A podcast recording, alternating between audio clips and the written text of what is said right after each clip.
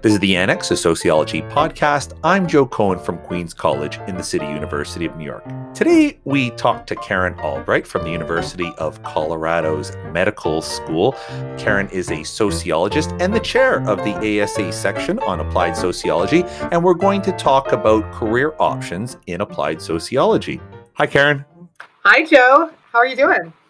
I'm all right, you know, as good as can be during this sort of COVID time that we're stuck in. It's been some tough times. And, one reason that we have uh, Karen over today is uh, it's been a very rough year for the academic job market. There are, I, I mean, there are barely any jobs, and I'd imagine it's extremely dispiriting for anybody who's in grad school or is, uh, you know, looking for a full time position.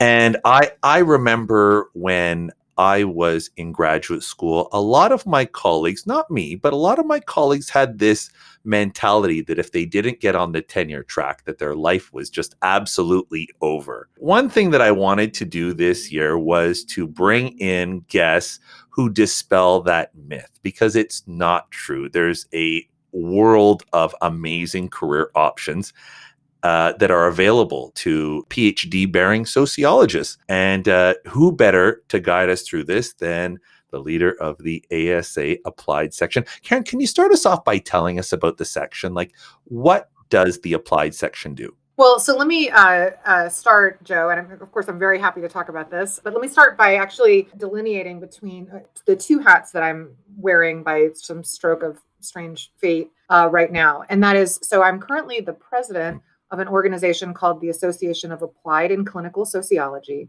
And concurrently, um, although the terms are a little bit staggered, but I am the chair, as you're referencing, to one of the ASA sections, American Sociological Association uh, sections, called the um, Sociological Practice and Public Sociology section. So um, there are certainly a lot of common interests across the two, but they're also, you know, they're really, they also have a lot of differences, namely that the uh, SPPS, the Sociological Practice and Public Sociology section, um, because it is housed within the ASA, it um, has a number of different opportunities and constraints versus AACS, the Association for Applied and Clinical Sociology, uh, which is an independent and international organization. So there are uh, you know different constraints and opportunities um, with both. As I said, it's just this very weird stroke of strange timing that I happen to be president of one and chair of another. Um, but in fact, my term as AACS president will be ending in about a month um, following our conference, our virtual conference. And then I'll be past president and still have a hand in things. But uh, you know, the reins will be turned over to our very able president-elect, Melissa Frey. Anyway, but to go back to your original question, you know, I'd like to say a little bit about both of those organizations. But to start with your initial question about SPPS, um, you know, to be totally honest, that uh, section has you know gone through a number of growing pains over the years and identity development you know different stages in that identi- identity development um, it has really been in my experience only in the past several years that the uh, let's say the impending crisis, now current crisis of, of higher ed has come into view. Uh, of course, nothing compared to what it is, how clear the view is right now. And uh, and so the so SPPS has primarily historically devoted its attention to um, activities within the discipline, which often means not exclusively, but often means you know a lot of activity uh, within um, academia, right? So you know focused on people who would become by definition, ASA members. And that's generally with the disciplinary organizations like that, it's generally academics and, and you know, academic adjacent folks. Now, SPPS, in my estimation, is um, really uh, well situated right now to be moving forward and, and, and having dialogue with certainly other sections and other folks who come under the ASA umbrella. But you know, getting academia to be a little bit more focused and uh, sociology as a discipline to be more focused about what activities and uh, and tips and techniques.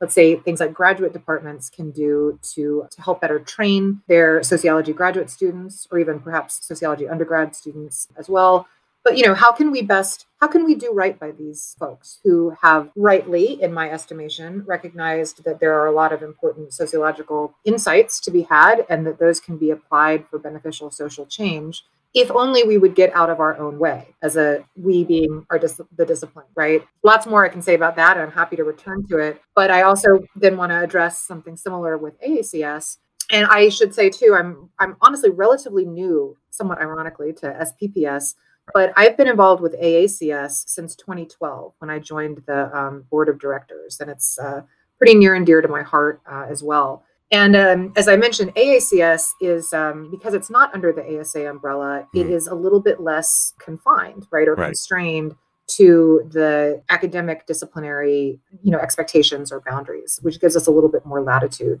and uh, and what that really means in practice is that we have been especially over the past several years much more active or proactive in pursuing connections with people who are in the profession. And by professions, I mean a variety of professions, not just uh, faculty. And um, so we do have a number, a significant number of academics.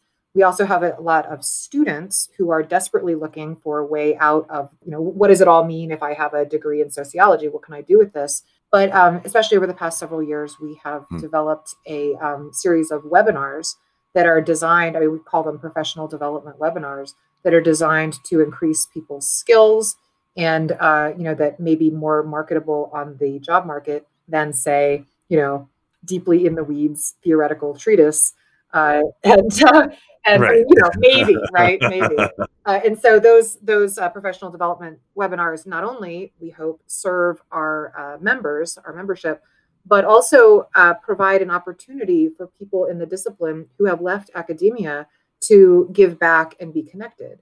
Because one of the things that I've learned in the past several years, and also through the maybe even particularly in the course of doing a uh, project about what happens to non academic sociology PhDs, which I'd love to talk about. Uh, but one thing I've learned throughout all these activities is that people who have left the uh, discipline often feel rejected. They often feel cut off from the discipline because the discipline is so it's so hard to decouple historically at least decouple the discipline with um, from academia and so people who go the non-academic route have historically felt abandoned mm-hmm. and and yet they're very interested in trying to help other people in the discipline young people in particular and um, to try to impart some of the wisdom that was hard earned on their end you know, I it, it's very true. We have graduates who we we're, we're an applied program, and it's interesting how uh, we have students who move on to applied fields and they love sociology and they think of themselves as sociologists.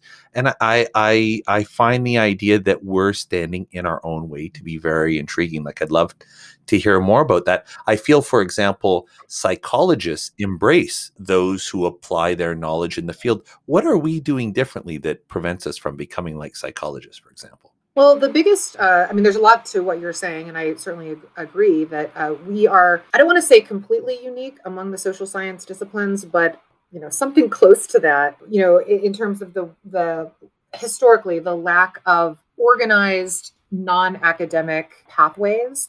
And so, you know, you mentioned psychologists, absolutely, because psychologists have, you know, long organized, you know, well outside of uh, academia, and there's a, you know, series of standards and a series of clear pathways to practice that are done right, at least it's sort of research and practice kind of inform each other. Similarly, with economists, you know, I often uh, like to use economics as a comparator for sociology, in part because frankly, a lot of things that pass as behavioral economics these days are really, you could say, just another, you know, just another name for sociology. Now, any economist listening to this might have a quibble with that, but I stand I stand by my my assertion that they're pretty sure. similar. Yeah, and and so so we have the psychologists out there uh, engaging in you know clinical and uh, other practice. We have the um, economists out there who are have a clear uh, you know they, they certainly have a clear value on the market and really you know sociology is is as i said pretty unique in terms of the relative not only the relative uh, lack of organization in you know recognizable marketing or branding terms you know outside of academia but also um, you know we have as a social science discipline we have arguably the broadest methodological and substantive you know range or set of domains.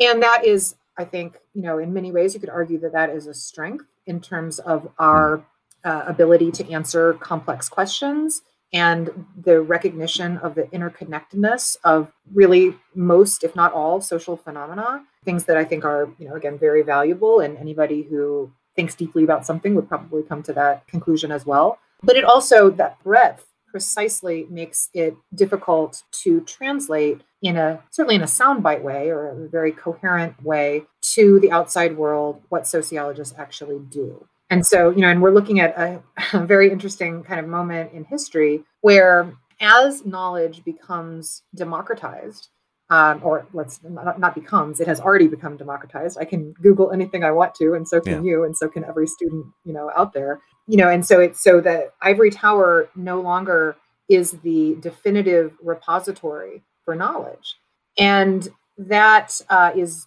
good in many ways. It's also, uh, you know, because it mm. opens up um, access to a lot of yeah. people who might not otherwise have it. Of course, it's also rife with potential problems. And for the academy, for higher ed, and specifically, let's say for sociology, it poses a series of, um, I don't know, existential crises because sociology is a lot of things uh, and not at all bashing it. I am a sociologist and, you know, rightly or wrongly will be for the rest of my life. It's the way i look at the world. But if it's one of these things where it's in a way the study of everything and if you poke deeply at that enough it is also the study of nothing. Sure. If you can you know in this world where there's so much encouragement for specificity and specialization uh, particularly within the academy so all of that makes for a very you know uncertain um, translation to people who are beyond academia in particular and that uh, is problematic. And that's one of the things that I and others who are working both in AACS and in SPPS are hoping to try to correct. You know, it's it's true. I, I, I often imagine that like 30 years ago, a lot of academics sort of got their cachet from the fact that they had a more exclusive access to large audiences or printed distribution of whatever they happen to be thinking at the time. And now with blogs, it's like just opinions on Marxism, for example, are like a dime a dozen. Like throw a rock mm-hmm. at the internet, you're going to hit some type of blog that political econ has a Marxist political economy interpretation. And you're like, well, what's the point of us if we're going to compete like that? But there are like sociology we do place people in in lines of work that are you know that uh, uh, in gainful lines of work where they can make substantive contributions. Like like i know our department we place in marketing we place in survey research and program evaluation and data analytics. What kinds of careers do you see people with sociology degrees moving on to engage yeah. So, um, excellent question, and and uh, and you know certainly the breadth here is also staggering, which makes me feel very even more affectionately towards sociology. You know, to see what the the myriad ways that people can apply sociological insight. Uh, certainly, the ones that you named are very uh, popular. So, you know, evaluation research, absolutely. The uh, and marketing. Uh, although I will say it's interesting when I was uh, in graduate school, certainly, and probably even well before that, there was a message that you shouldn't do things like that because you were being a sellout. Right. And I mean, right, right. Well, yeah, I mean, there's some interesting. But but but then I'll move on to my high prestige institution that launders privilege by mixing smart and rich kids. But yeah, I'm all in for the people. Sure. Right. No, Go that's ex- that's exactly that's exactly right. The the oh god, the willful ignorance yeah. about what people need and and how to apply it and what impact really means. Uh, but anyway, yeah, I'd love to get back to that in a little bit. But to answer your question, certainly yes. So certainly marketing, evaluation, research. Um, there are a lot of ac- what I call academic adjacent positions that are very appealing, particularly for people who do have a PhD as opposed to, let's say, a master's or a bachelor's in sociology, which is a different set of opportunities and constraints, of course, for them as well. But just thinking about the PhD folks, um, academic adjacent places are you know places where they're typically their research skills their methodological skills are often um, very valued. Uh, in fact not often they are very valued at places like that. And they get to engage not only in the world of ideas that is of course familiar to um, anyone in academia but they also have a and i think this is a real important point they have the opportunity to implement usually to implement their findings. You know they pursue an idea uh, and they um, get some findings about it, get some data, and then they're able to implement and apply it in a way that feels typically much more satisfying than what goes on. There are certainly exceptions, but what usually goes on in an academic environment where there is a whole lot of lip service given to implementation especially now dissemination and implementation are big buzzwords and and yet um, there's typically you know very little of that in practice at least you know specifically in a in a sustained way because most of the implementation work that happens is uh, work that goes you know may last as long as the grant lasts but then the grant is over and you know the uh, academicians you know withdraw which is understandable at, at the individual level right?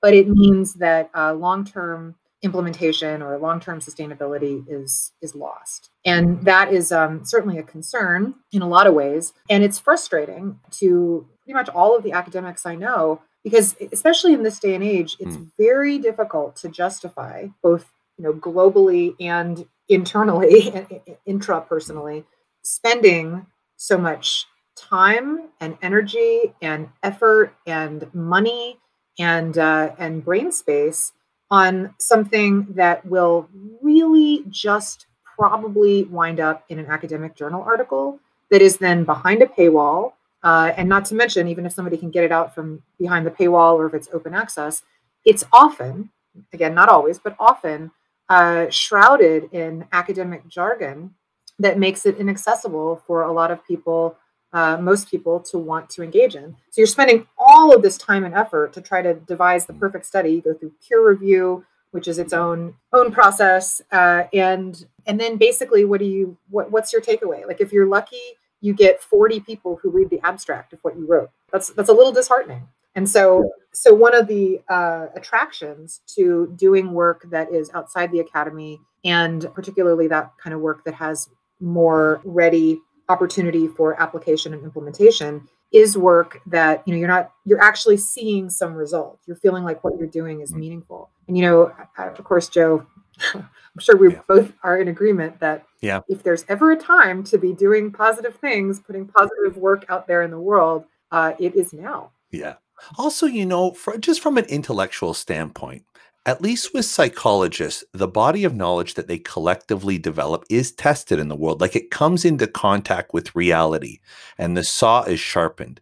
And I've always felt like the insular nature of sociology and its reluctance to engage in applied fields, like sell out to the capitalists or whatever it does, it is part of the problem that leads us down the self-referential abstract universe, like reading Nicholas Luhmann and thinking that somehow it's of any value to I mean, I don't want to say any value, but thinking that somehow this will be a breakthrough that advances society as opposed to a more empirical you know approach where you you develop knowledge and then you try to use it and see if it works as intended? Well uh, yeah that's that's right. I mean it is there is certainly it has let's say it has in my view it has evolved to be quite self-indulgent. Mm. but but i will say that i am not one to entirely throw theory out the theory baby out with the bathwater. I recognize and appreciate the intent behind it at least right. originally right i mean it's you know, there's lots of things to say about that in, in brief.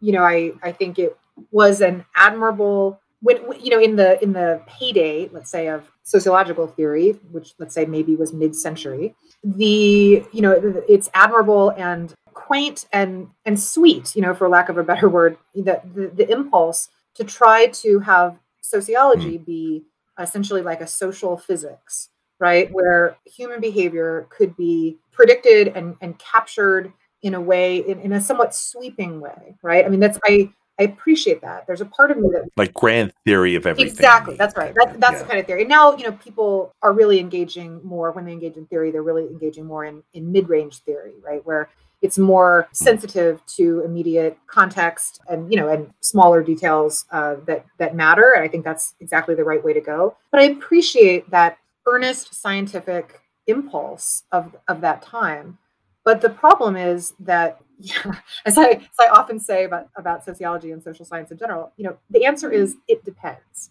right? You know, it's not just always yes, it's not just always no. The answer is it depends. So I have come to think of among the the many values uh, or the value of sociology is really more of an awareness of the complexity of human behavior the you know what might be called the social ecological model um, that's often sort of emphasized more in social work, but I think it's, of course, very applicable to sociology.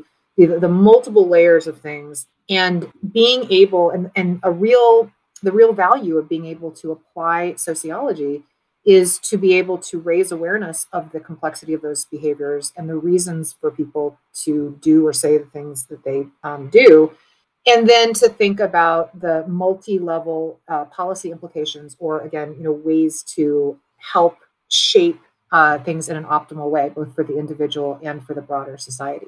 I mean durkheim going back to you know theory Dur- durkheim and all you know other um, particularly early theorists they, he was onto something. They were onto something which is that you know it's we're not just isolated individuals. There are patterns social patterns but now the discipline is at a point where is challenged and should be challenged to be able to um, harness that insight in a way that is um, not only accessible to all but also has direct connection with what we should be doing with that right mm-hmm. it's not i mean I think most people, many people who are not even sociologists, have absorbed some of that lesson, right? That's out there, partly with the democratization of knowledge that I referred to mm. before. You know, uh, we understand about, to some degree, about crowd behavior. We understand about um, what I think most people often think of as the equivalent of social psychology, right? But it is now incumbent upon sociologists and the discipline of sociology to be able to articulate why it matters but you know it's it's tricky joe. The the history of sociology you know you mm-hmm. alluded to this question of why we've you didn't say it this way but why we've kind of backed ourselves in a corner a little bit. And it's tricky because in a lot of ways i don't want to oversimplify because of course there's multiple threads to this story but a very dominant thread of in the history of the discipline is that you know the line was drawn in the sand in the early 1900s when in the chicago school you know when people like Jane Addams was a sort of marginal member of, of that group. And she, I am, again, I, I all caveat, you know, grain of salt uh, taken, but essentially she said, hey guys, because it was, you know, it was guys, hey guys, why don't we do something with these things that we're observing? And they essentially were like, oh, don't be silly and so and so she went off and you know founded hull house and essentially you know founded the discipline of, of social work or the prof- it's there's a question sort of discipline or profession but you know founded social work and from then on sociology was in a little bit of a bind because if it right. was too applied then it would be social work and that's another thing i remember from graduate school when um, i you know, I didn't really have a vocabulary then. And in fact, I, I had, I think I told you this before. I really, I drank the Kool Aid pretty hard in graduate school. I mean, I was, I was, I was even an assistant editor on uh, sociological theory, the journal. Oh yeah, I was. I mean, yeah, it's a blessing and a curse that I have always been a bit of a joiner. So I was just all in with the discipline. I was the Sociology Graduate Association president. You know, just all sorts of silly things like that. But you know, I remember trying to find a hmm. vocabulary mm. to express what felt empty to me and yet i of course blamed myself thinking i just oh wow it was somehow deep and i just i just didn't get it you know i was just too dumb so i really hmm. struggled even with all my activity and, and joining and stuff I, I really struggled to try to make it feel more meaningful right. to me and when I would articulate uh, or try to this need to want to do something with it or see something practical come from it, people would give me the critique that if I, you know, what am I, a social worker? You know, I mean, you know, and and, and that is really limiting. Yeah. So uh, we're uh, we're running low on time, but if you could give one message to that grad student who feels very hopeless is thinking, wow, there's just no jobs. I'm a failure. I'm never going to be a professor, et cetera, et cetera. What piece of wisdom would you give them as somebody who has great exposure to the world of sociology beyond the academy? I would first uh, emphasize that you're not alone. I, you know, I reference. We can talk maybe this at, at, another episode or something like that. But I reference that I, I have been involved in a project interviewing and surveying non-academic sociology PhDs, and I can tell you without uh, exception, I believe, every single one of the people I talked to expressed this, you know, agony really about, you know, their relationship to the discipline. And everybody is basically reinventing, historically at least, has been reinventing the wheel on their own. So I would, and in fact, many, for many, the interviews, even these are people who are established now, they're in great careers and, and so on. And yet it was still meaningful to them to hear that this is a very common sentiment and experience that we've all been experiencing it alone. So I'd emphasize that the person is not alone. And uh, I would also emphasize that there are, you know, an enormous number of careers out there. We sort of got sidetracked in talking about what some of those are. But I've seen everyone, uh, I've seen people doing everything from uh, applying sociology in a therapeutic setting. So, in other words, you know, functioning right. as a um, as a therapist, as a private psychotherapist, uh, with sociology. I actually um, I've since closed my business because I'm too just busy with everything else. But um, but I used to do that very same thing. I used to be apply so, sort of marry sociological hmm. insights mm. with um, with psychotherapeutic techniques in a in a private practice. But I'm certainly not the only one to to do that. There are these, as I say, academic uh, adjacent research positions.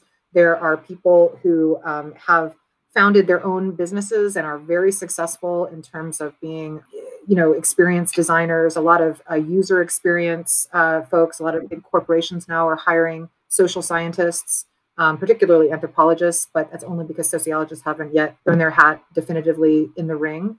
Um, so there's lots and lots of different things that people can do. And i would also emphasize that well, i would ask them to question whether they really wanted to be an academic um, do they really understand what it's all about? Uh, there are a lot of great things about being an academic there are also a lot of things that are uh, leave much to be desired, and you typically can earn more money. Not that it's all about that, but you can typically earn more money and have a little bit more work-life balance in non-academic positions. And particularly with this current uh, crisis and likely long-lasting crisis within higher ed, um, it is very smart to be looking uh, around as much as possible and uh, certainly um, places like AACS, organizations like AACS, have uh, offerings, you know, for networking and so on, so that uh, people can try to make those connections with with people who are doing more um, applied work outside the academy. So, two questions before I let you go. Number one, if people want to learn more about the AACS, where do they go on the web? So, the uh, website address is um, aacsnet.net. AACSnet.net. And then the second question is there's two things that I really regret not following up on. And I hope you'll come back. Number one, I want to hear more about how sociology is shooting itself in the foot in terms of the development. And two, I think I'd love to hear a deeper dive about job tips about uh, getting work. So maybe you can come back. I would love that. I would love to come back. I love what you're doing, um, you know, uh, elevating and, and raising attention to a number of subfields in sociology, and I certainly am very happy to get the word out about applied and clinical sociology. I also want to say very briefly my own career is in um, health services research. So, as you mentioned, I'm a faculty member in the School of Medicine uh, at Colorado. I'm also uh, the associate director for the Denver Seattle Center of Innovation. Um, there's lots to say about that, but the reason I'm bringing this up right now is because I think the field of health services, um, I mean, health, the health domain in general, is um, tremendously ripe for insights from and contributions from social scientists, particularly sociologists. I know I beat that drum all the time, but there are, rightly or wrongly, there are a lot of, you know, there's certain drivers of the economy right now. Health is certainly one of them. MDs are obviously tremendously gifted in, in many ways, but they're not social scientists. And, and the social scientific insights can only help us serve patients and, and populations better. So I'd really encourage people to think about that as a potential domain um, for direction as well. Karen Albright, thank you so much for joining us today. Thank you so much, Joe. I loved it. You've been listening to the Annex, a sociology podcast. Special thank you to Karen Albright from the University of Colorado Anschutz Medical Campus. We're on the web, theannexpodcast.com, on Twitter at SocAnnex, and on Facebook, the Annex Sociology Podcast. The Annex Sociology Podcast is a production of the Queen's Podcast Lab. To learn more, visit queenspodcastlab.org. Our producer is Liseth Moreno, music by Lena Orsa. I'm Joe Cohen. Thanks for listening.